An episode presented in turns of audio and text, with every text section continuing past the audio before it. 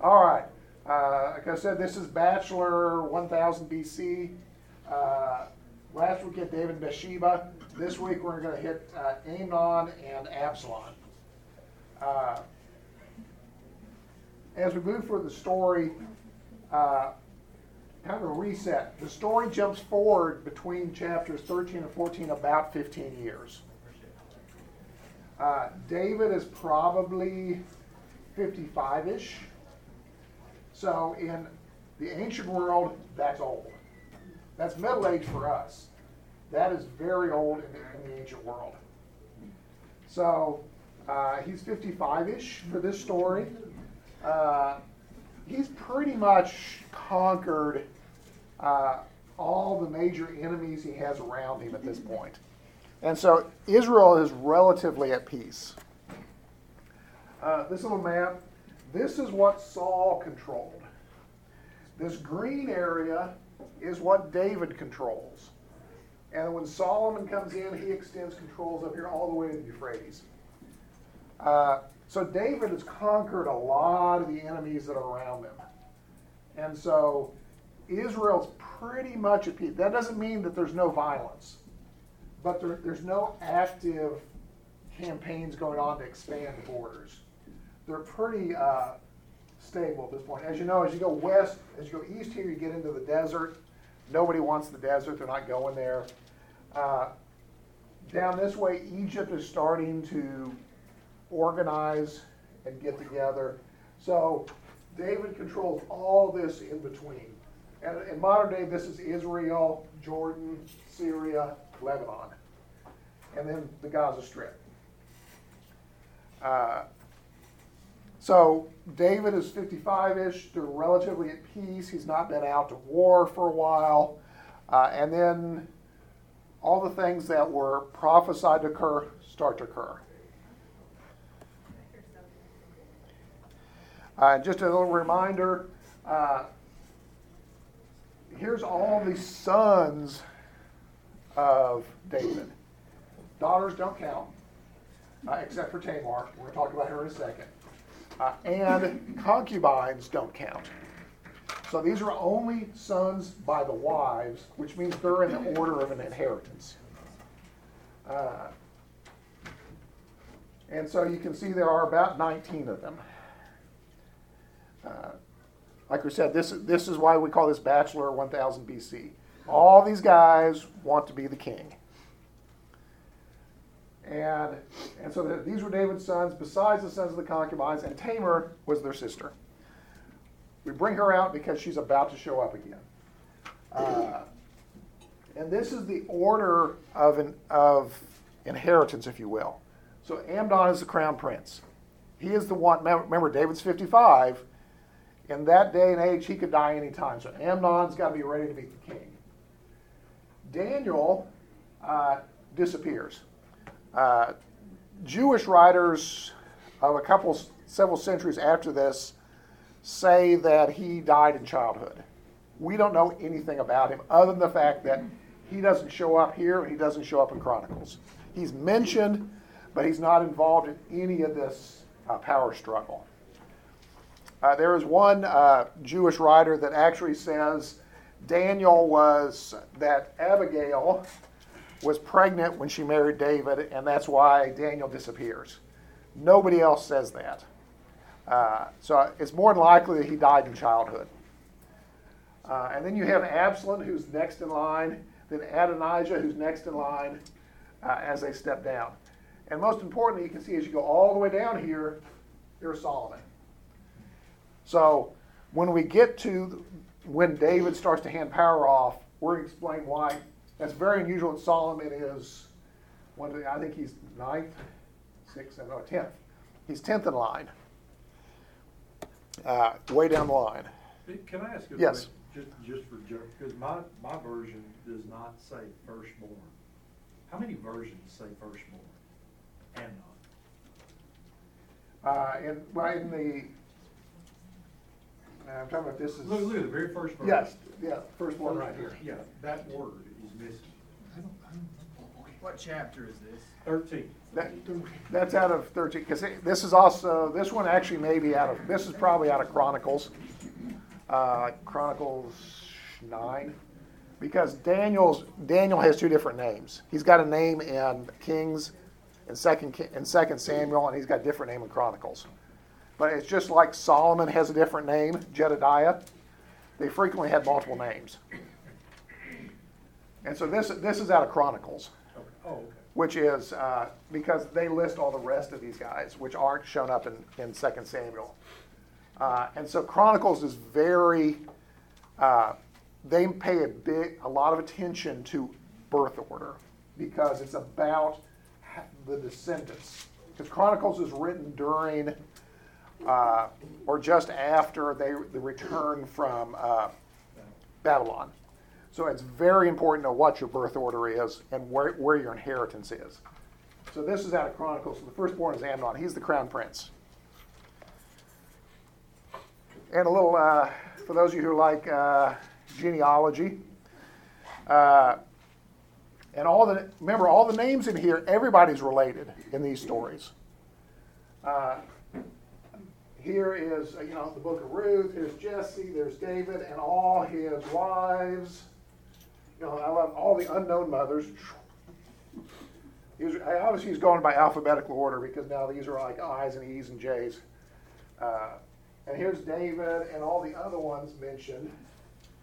Uh, and then you have Bathsheba, then you come down to Solomon.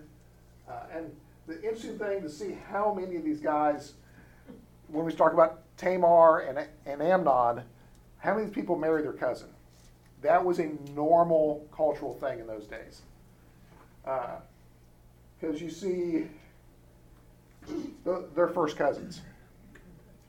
Uh, you get down here, second or third cousin.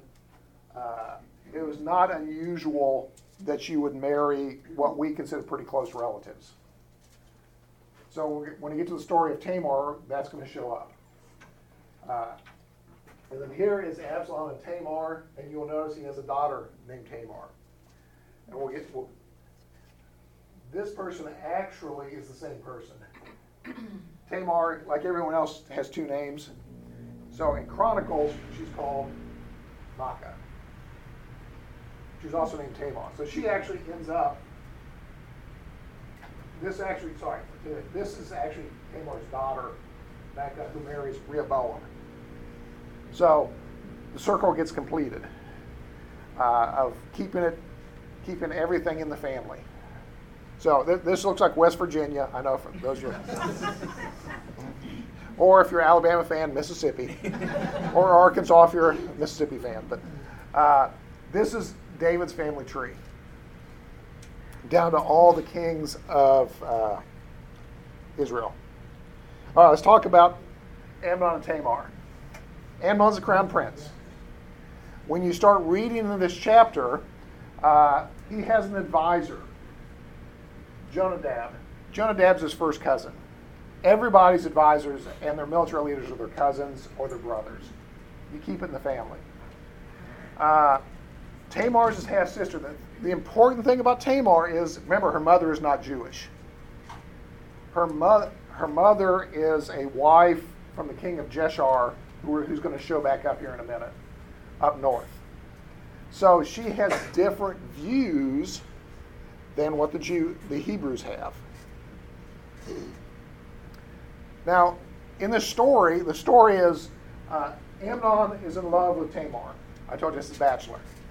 Uh, he, we know he is unmarried because he lives at home with dad. Uh, this is like modern stories. So, so Amnon's living at home. Uh, all the unmarried women would be also living in the same household, and they would do the cooking and the housekeeping. That, that's kind of what the, the unmarried women did. They had to learn to run a household. So Amnon is in love with Tamar. Uh, he's about 25-ish at this time, low, tw- call him low 20s somewhere. Uh, and so his cousin says, well, here, here's a plan. Say you're sick And again, the unmarried women cooked. So you go, hey, can Tamar come and make me some food? Uh, she may have had a reputation as a good cook. It's, it's not clear. It doesn't say. Uh, he, so he pretends he's sick. David comes and sees him and says, Man, you, you've, not, you've not been to the table because all the kids ate together at David's table every day. And he's not there. David comes and sees him in the house. He says, Oh, send me my sister Tamar to cook for me because I'm, I'm ill. And so David tells her, Go cook. Uh, the interesting part about this are the two words that they use. David, what Amnon asked for is labob. Labob is kind of like a special meal that you cook when you're dating. What David says is, Tamar, go make him some bira, which just means food, feeding.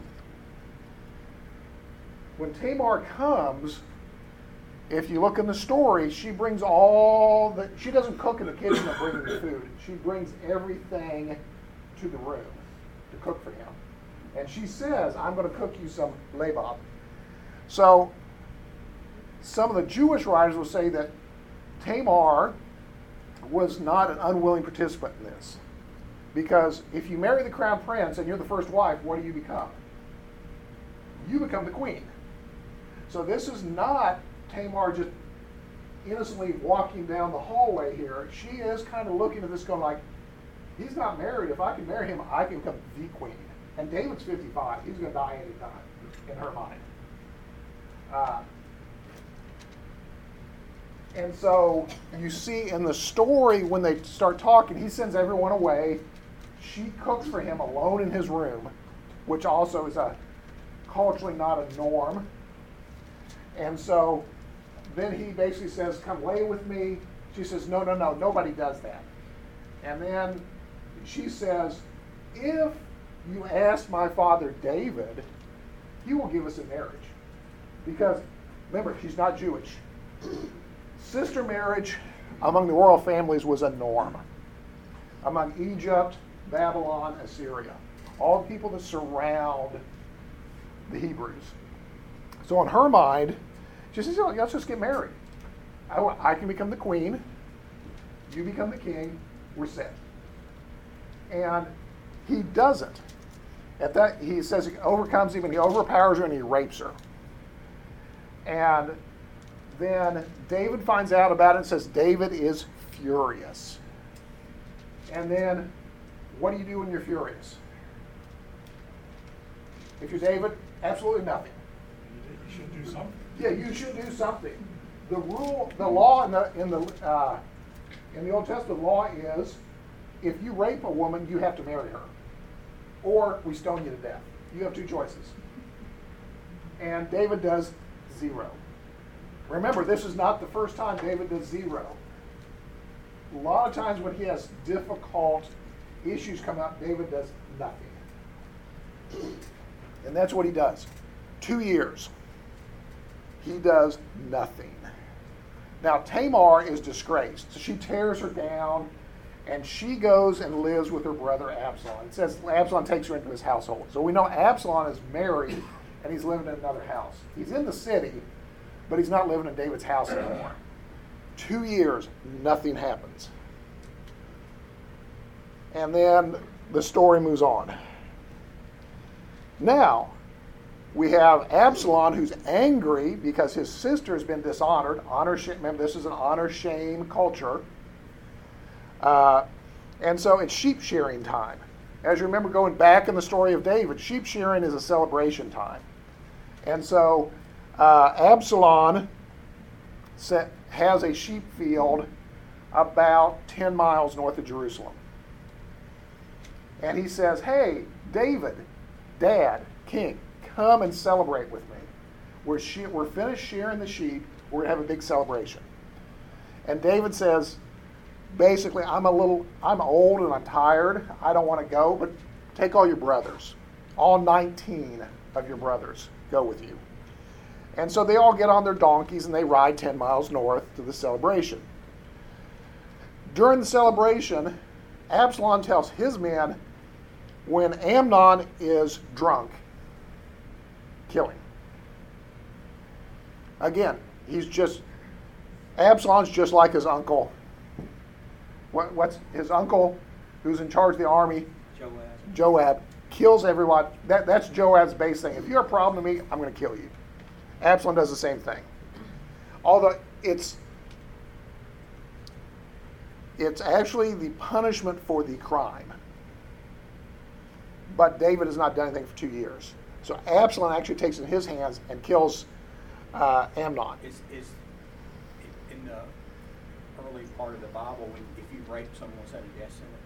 You're, you had two choices. You could marry her, or you can get stoned. Plus minus, pretty easy. And he didn't, And, and David does zero. He does not do either. And so that makes Tam, uh, Tamar uh, to the point no one's going to marry her at this because they all know the story. And so it says she lives the rest of her life with her brother in his house. And so uh, now Absalom has killed Amnon. Now the story gets back to Jerusalem that all the kids are dead, that Am- Absalom has killed all the brothers. That would be the start of the civil war. That means Absalom wants to be king. And then uh, before anyone else gets back, uh, Jonadab says, No, no, no, no, no, no. Only Amnon is dead. So how's, how's he know that? He had to know that before it happened because he is Absalom's advisor. So Jonadab's in on the plan. He knows this is all pre planned. And so what happens then is now that Absalom has killed his brother, in the culture of that time, if you killed the crown prince and you're the next in line, what's that make you? The crown prince. But that also makes you, I'm going to start, I'm about to start a rebellion. So what he does is he runs home to granddad. His uh, Geshur is about 50 miles north of Jerusalem.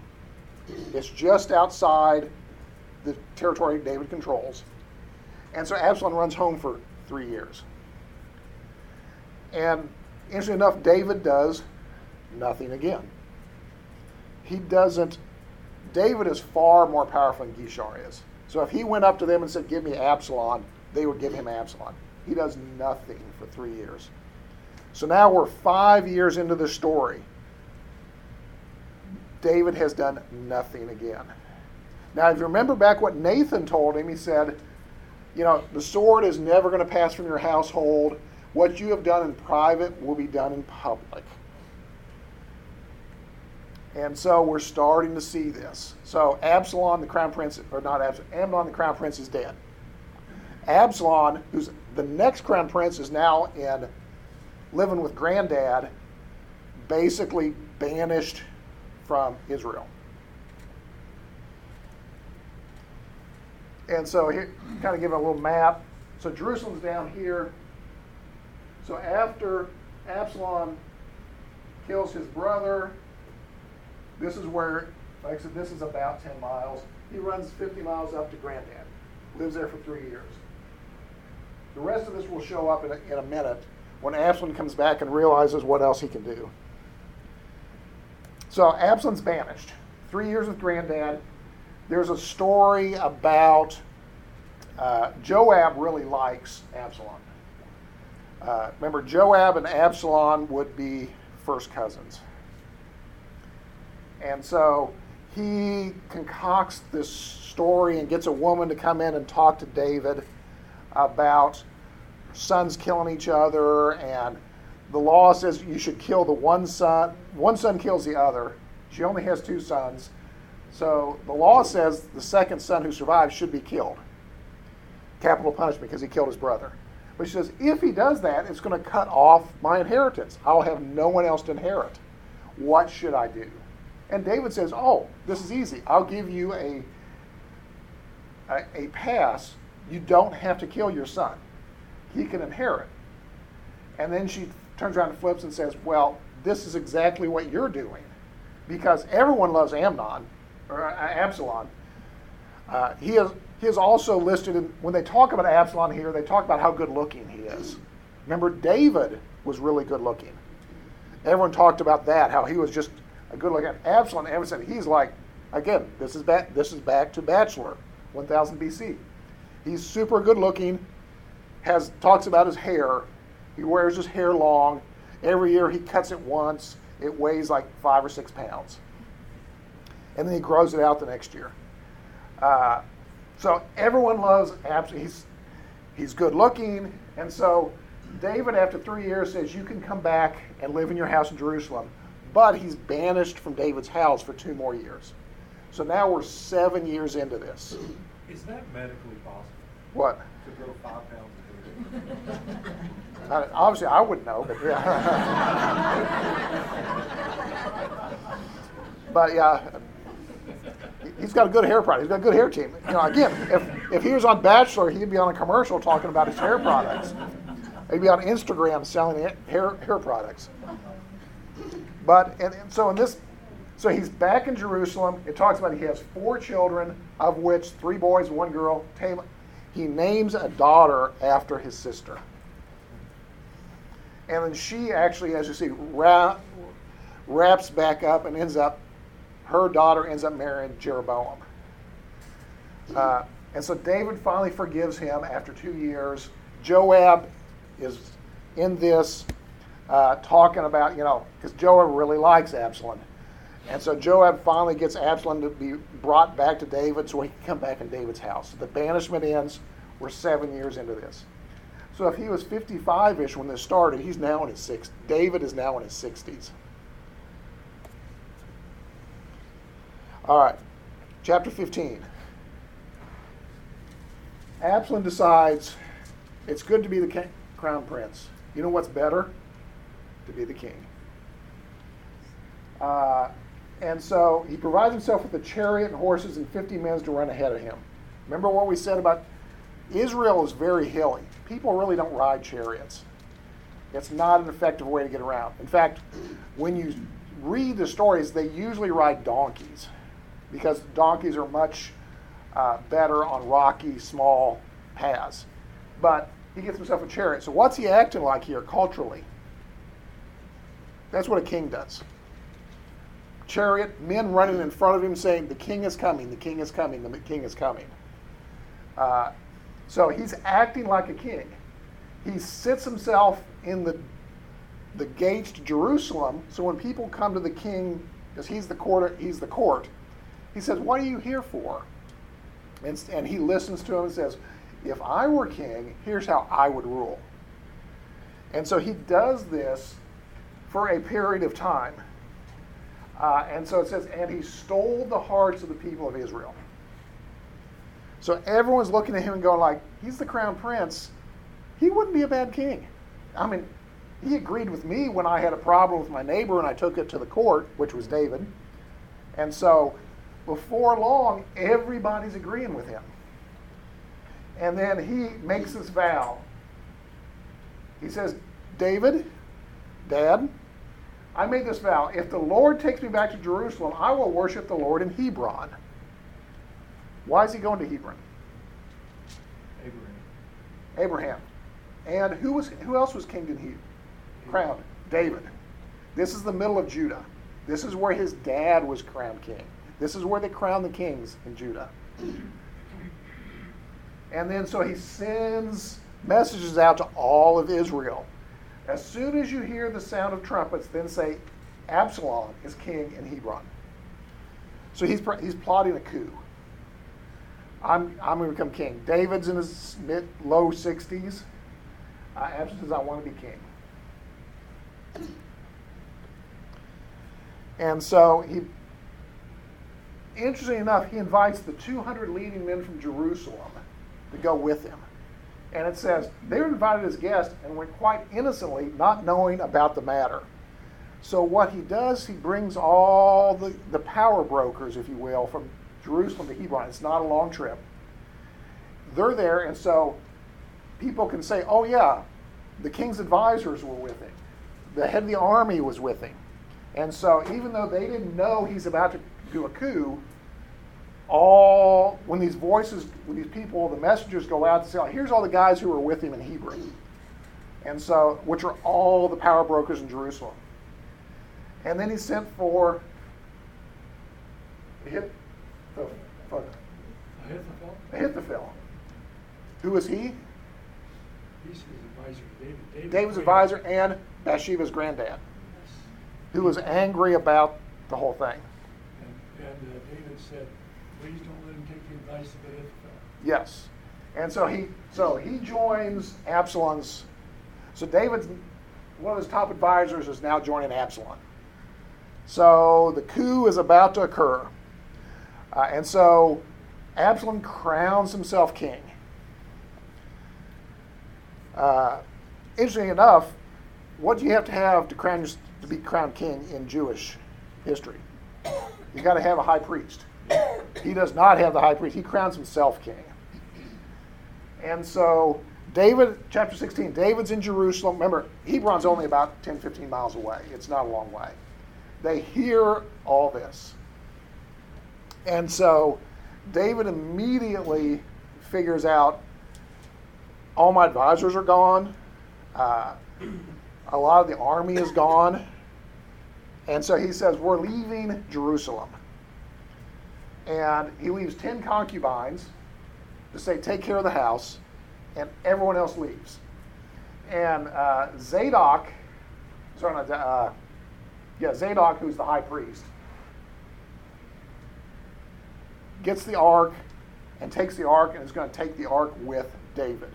So David's leaving. He's taking all the people of Jerusalem that belong to him, and he's taking the ark. Well, the priests want to take the ark. And David looks at him and says, No, the ark needs to be where we put it. Take it back. And then he, uh, Hushai is also an advisor. Uh, and he tells Hushai and Zadok, I want you guys to stay behind and be my spies. Tell me what Absalom is doing. And so they stay by. He runs, there's some side stories here. He runs Ziba, as you remember, is uh, Mephibosheth's steward. And then he basically says, Hey, he brings food out to David and says, Hey, I'm on Team, team David. You know who's not here? Mephibosheth. He is wanted to be restored by Absalom. So he stayed in the city. And so David says, Fine, you get all the property. And then uh, the story of Shimei. Uh, he is a Benjamite. He is a Saul, he's a Team Saul guy. So when David comes across him, he stands on the side of the road and cusses him out. That's inter- that's translating what they're actually saying. He is lighting him up. And so uh, you got to love Joab and uh, Abishai, the two cousins. What do they say? Can we kill this guy? Right. There's no problem that can't be solved with a good sword. Joab's motto. That should be on his gravestone. Uh, and so David, and so David says no. He says, if the Lord has put me here, he's telling the truth. If not, I shouldn't kill him. And so Shammai really does not like David. And so he, everyone passes by and he's still cursing him out. And then Absalom takes over Jerusalem. And then his advisors tell him to show that you're truly the king. What you did is you you would take all the king's wives into your household and sleep with them. So on the roof of the palace, they, they erect a tent, and Absalom sleeps with the ten concubines that David leaves behind. And so this, in culturally, basically says, "I'm the king, I'm in control." It also cuts any possibility of getting back together with your dad, because you're now saying you're powerless to stop me from sleeping with your concubines. And so Absalom's crowned himself king in Hebron. He's now living in Jerusalem.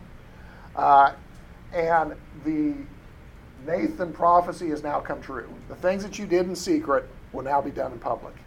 And so everyone in Jerusalem sees this occur. All right. Chapter 17 The rebellion rages on. Well, for the Star Wars fans, this is like movie number two. Uh, uh, so we have the advisors are left. This is secretly Team David. He's on Team Absalom. Uh, so they have they get advice, and he says, chase him right now because he's disorganized, he's old, you can catch him and kill him. And which is probably what they should have done. In retrospect, definitely what they should have done. Hushai comes back and says, You know, you know, when you've wounded a bear and you chase him into his den, he's you don't want to do that because he's fighting for his life. And you know, David is wise, he's wily. Once you gather all the troops up in strength and then go after him, because that gives David time to get away.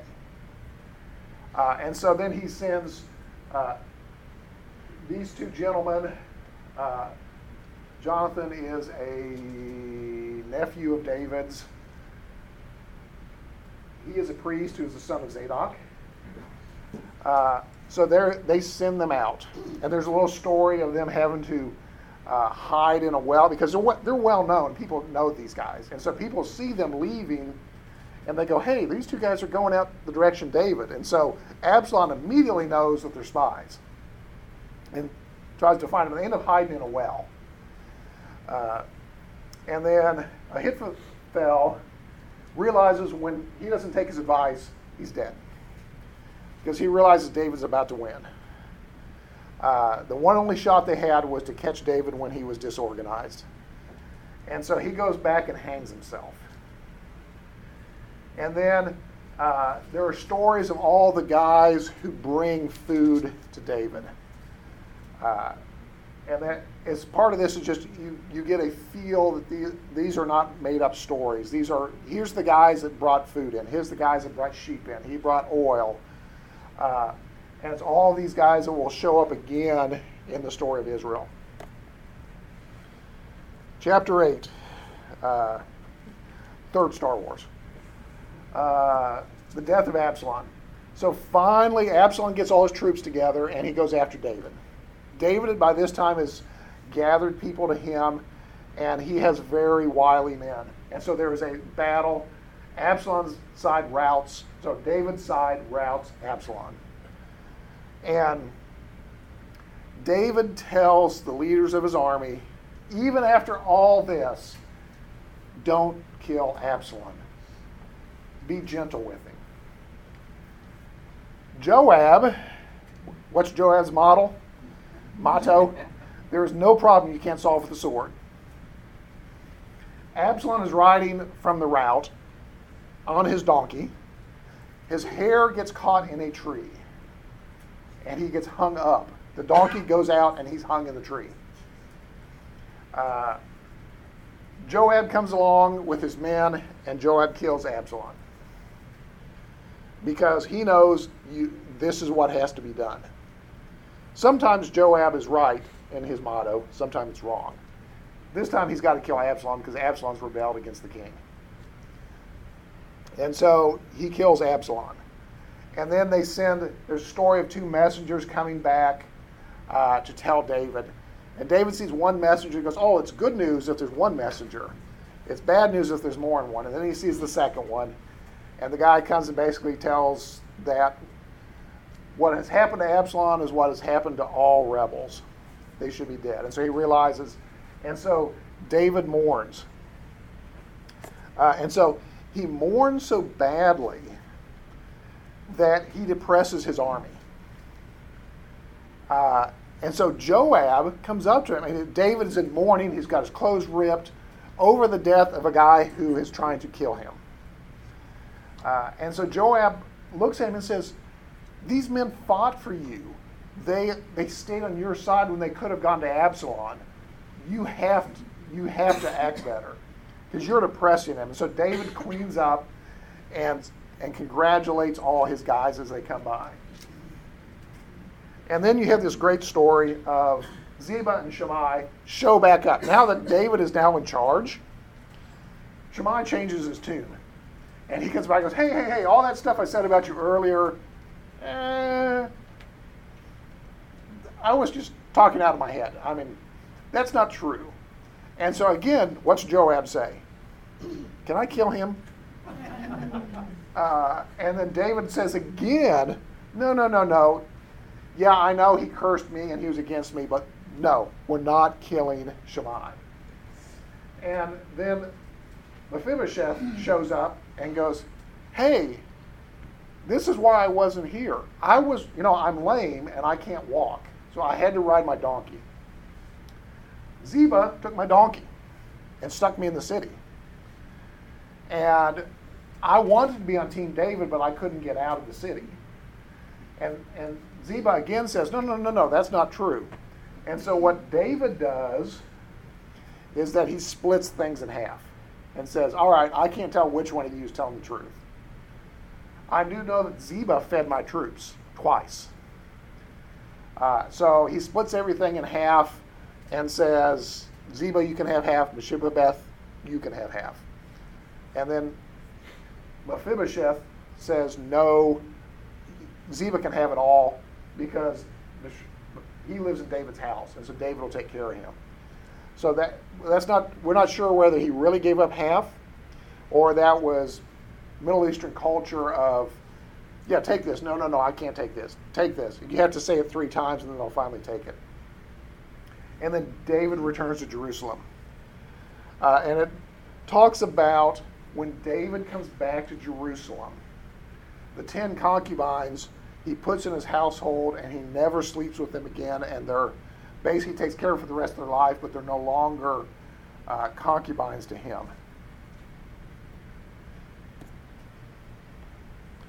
All right, chapter 20.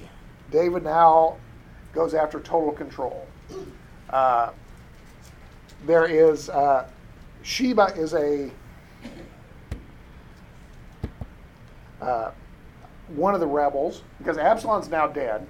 So Sheba grabs the remnants and says, I'm never, ever, ever following King David. Absalom forever. He got the tattoo and everything. So, uh, and so he decides he's going to rebel. And so David looks at Joab and says, Gather up the boys, go stomp this guy out. We, we can't show weakness at this point because there are still people that are not enamored with David, and so this guy can be a lightning rod and they can gather around him. And so Amasa, who is the leader of Absalom's army, let's go back up to.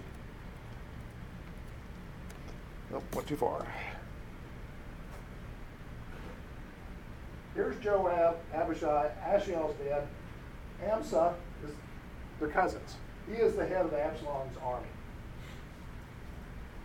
And so they're first cousins. So these guys all grew up together. All in the army together. They all know each other. And so uh, Amasa says, Yeah, all right, I, I'm a, I will gather the rest of the troops. I will become part of the army again. Uh, again, Joab, uh, he meets the rest of the troops of Israel. Joab has the troops of Judah. Jo- once again, Joab's model, motto, there's nothing that a sword and a dagger doesn't fix. In the middle of the road, they meet. He grabs him by the beard. He stabs him. He leaves him to die in the middle of the, of the road. And which is actually a problem because all the troops that are now following the story says stop and look at him dying in the road. They're supposed to be chasing this guy and they're stopping to look at Amasa dying. and so they drag they say they drag him off the road, cover him in some bushes, and now the rest of the troops move on. So again, Joab, this, this, is, this is flat out murder. You know, Saul's uh, leader of the army. Joab does the same thing too. Joab kills a lot of people that were not, had not done things worthy of death. And Joab, like I said, Joab, his job is like, if I see a problem, I'm going to kill it. Uh, that, that's going to come back at the end of Joab's life in a bit. So, uh, they march north to a city in the far north of Israel. And there's a little story in there. She, it's, it's, a, it's a walled city. Sheba gets in there with all his armies and basically says, I'm not coming out. And so Joab circles up the city. And he says, you know, and so he calls to the leaders of the city and say, hey, you have nothing to do with this guy we're going to destroy the city unless he comes out. And then there's a story of a woman in there who comes out to Joab and says, What do you need to happen? He says, Well, if you throw his head out to us, we will leave. And I can just envision this. It doesn't say how long it takes, but I envision this like about an hour later. A head goes flying over the wall. And it's Sheba. And Joab says, okay, blows the trumpet, says, we're going home, guys. So uh, the leading woman of the city talked all the other guys into killing this rebel and throwing his head out. Very interesting story, very non culture, because the women did not control stuff. But in this story, she did. I mean, she comes out to Joab. She was the wisest one in the city. And says, "Hey, we really don't want to die. This is not our fight. What? How do we get out of this?" And he said, "Just give me his head." Okay. And you know, head shows up. Uh, this, that's almost, I'm laughing, it's a little Monty Python-ish. you know, you just have this story, and then the woman, hey, what do you need? Well, I just need a head. Oh, here it comes. Okay. Uh, and then it talks about David appointing his officials. So we're now finished with the six chapter story of Absalom and Amnon. The prophecies of Nathan have come true. I mean, Amnon is dead, Absalom is dead. Uh, there was a rebellion, killed lots of Hebrews during the, during the war. So the sword has never left David's family. Uh, David is now set up. Now, remember, age wise, by the end of this, he's probably, we'll call him 65 ish. So uh, he's getting towards the end of his life. We know from prior writing in, in uh, Samuel that he's going to rule till he's 70. So he's getting towards the end of his reign. His oldest two sons are dead. Well, actually, oldest three sons are dead because Daniel slash the second son has disappeared, so he's probably died of uh, childhood illness or something. So his oldest three sons are dead. Uh, he is now. The next story is we're going to set up the uh, ascension, him picking who is going to follow him. Uh, which should be Adonijah, but we're going to find out it is not. Well, it is, but it isn't. All right. There you go. Any questions during about Bachelor 10,000 or 1000 BC? So did you say that Joab liked Absalom? Oh, absolutely.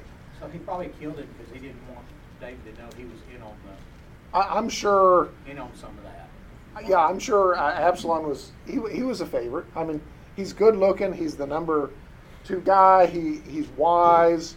Uh, I think Joab really liked him. Absalom seems to have a very direct. I mean, because how does Absalom handle Amnon? The same way Joab would have, right? You messed up. Let me kill you. Uh, and so I think that they're, they're similar personalities in a lot of ways. I think Joab really likes him. But I think he kills Amasa because he rebelled. Joab's a rule follower. Well, that's not right. He's not a rule follower. Black and white guy. He's very black and white. You're either for me or against me. And once you're against me, you're not coming back. And so you see him over and over and over do that. You know, saying, you know, it's, uh, you, you have betrayed me, you've gone to the other side, you're dead. When he says you're dead to me, he literally means you're dead to me. There's, there's no, uh, there's no, I'm banishing you. Uh, and so now we set so we set up in the last part of Second Samuel, which will be Randall, uh, the transition between David and Solomon. We're going to try to bring Jesus in. Yes, and Jesus will show up here in a bit. Remember, the interesting thing is all these guys are in the line of Jesus. Back, back to the inheritance. This is the line of Jesus and you have, you know, Bathsheba is in the line of Jesus. Uh, this Tamar, her daughter, is in the line of Jesus.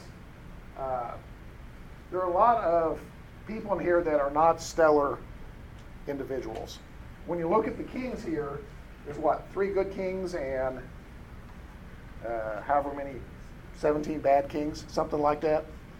There are, not, there are a lot of non stellar people that are in the line of Jesus just to show you God can redeem lots of, of our activities. No one's beyond redemption.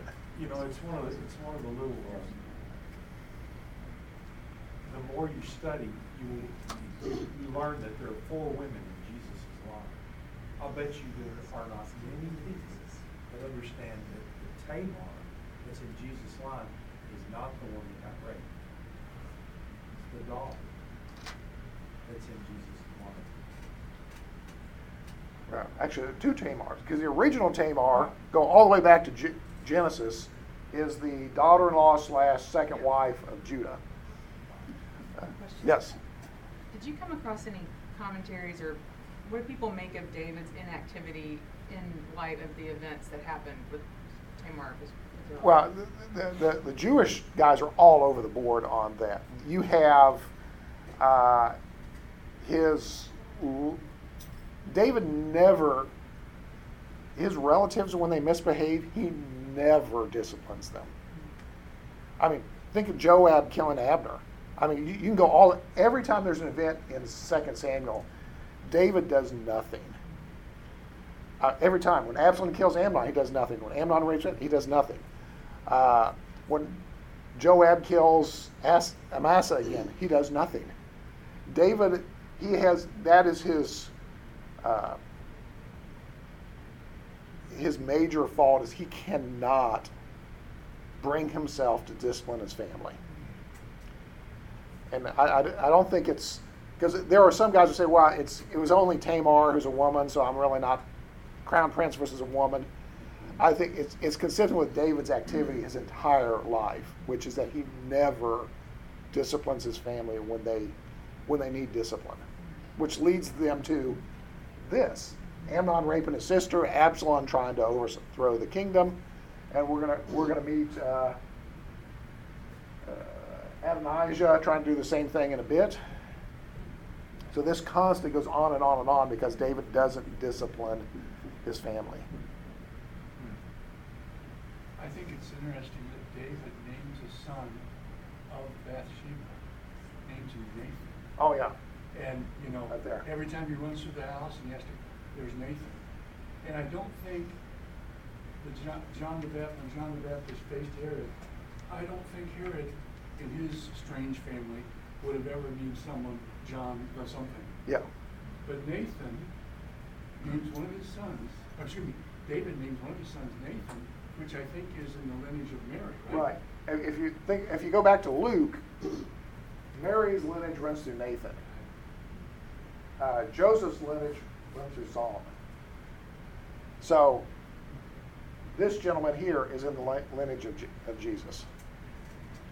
Uh, so it's very interesting to see all these things coming back and forth. The fact that, I mean, David clearly messed up when he married Bathsheba.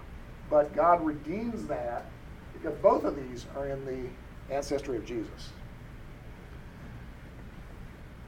The child that died was never named. It's never named in the Bible. And that's probably also culturally consistent that they didn't. A lot of cultures don't name them till after a certain period of time. And for the Jews, it was probably eight day on the eighth day when you did the circumcision, you'd name them. And the, we know the baby dies on the seventh day. All right. See you next week.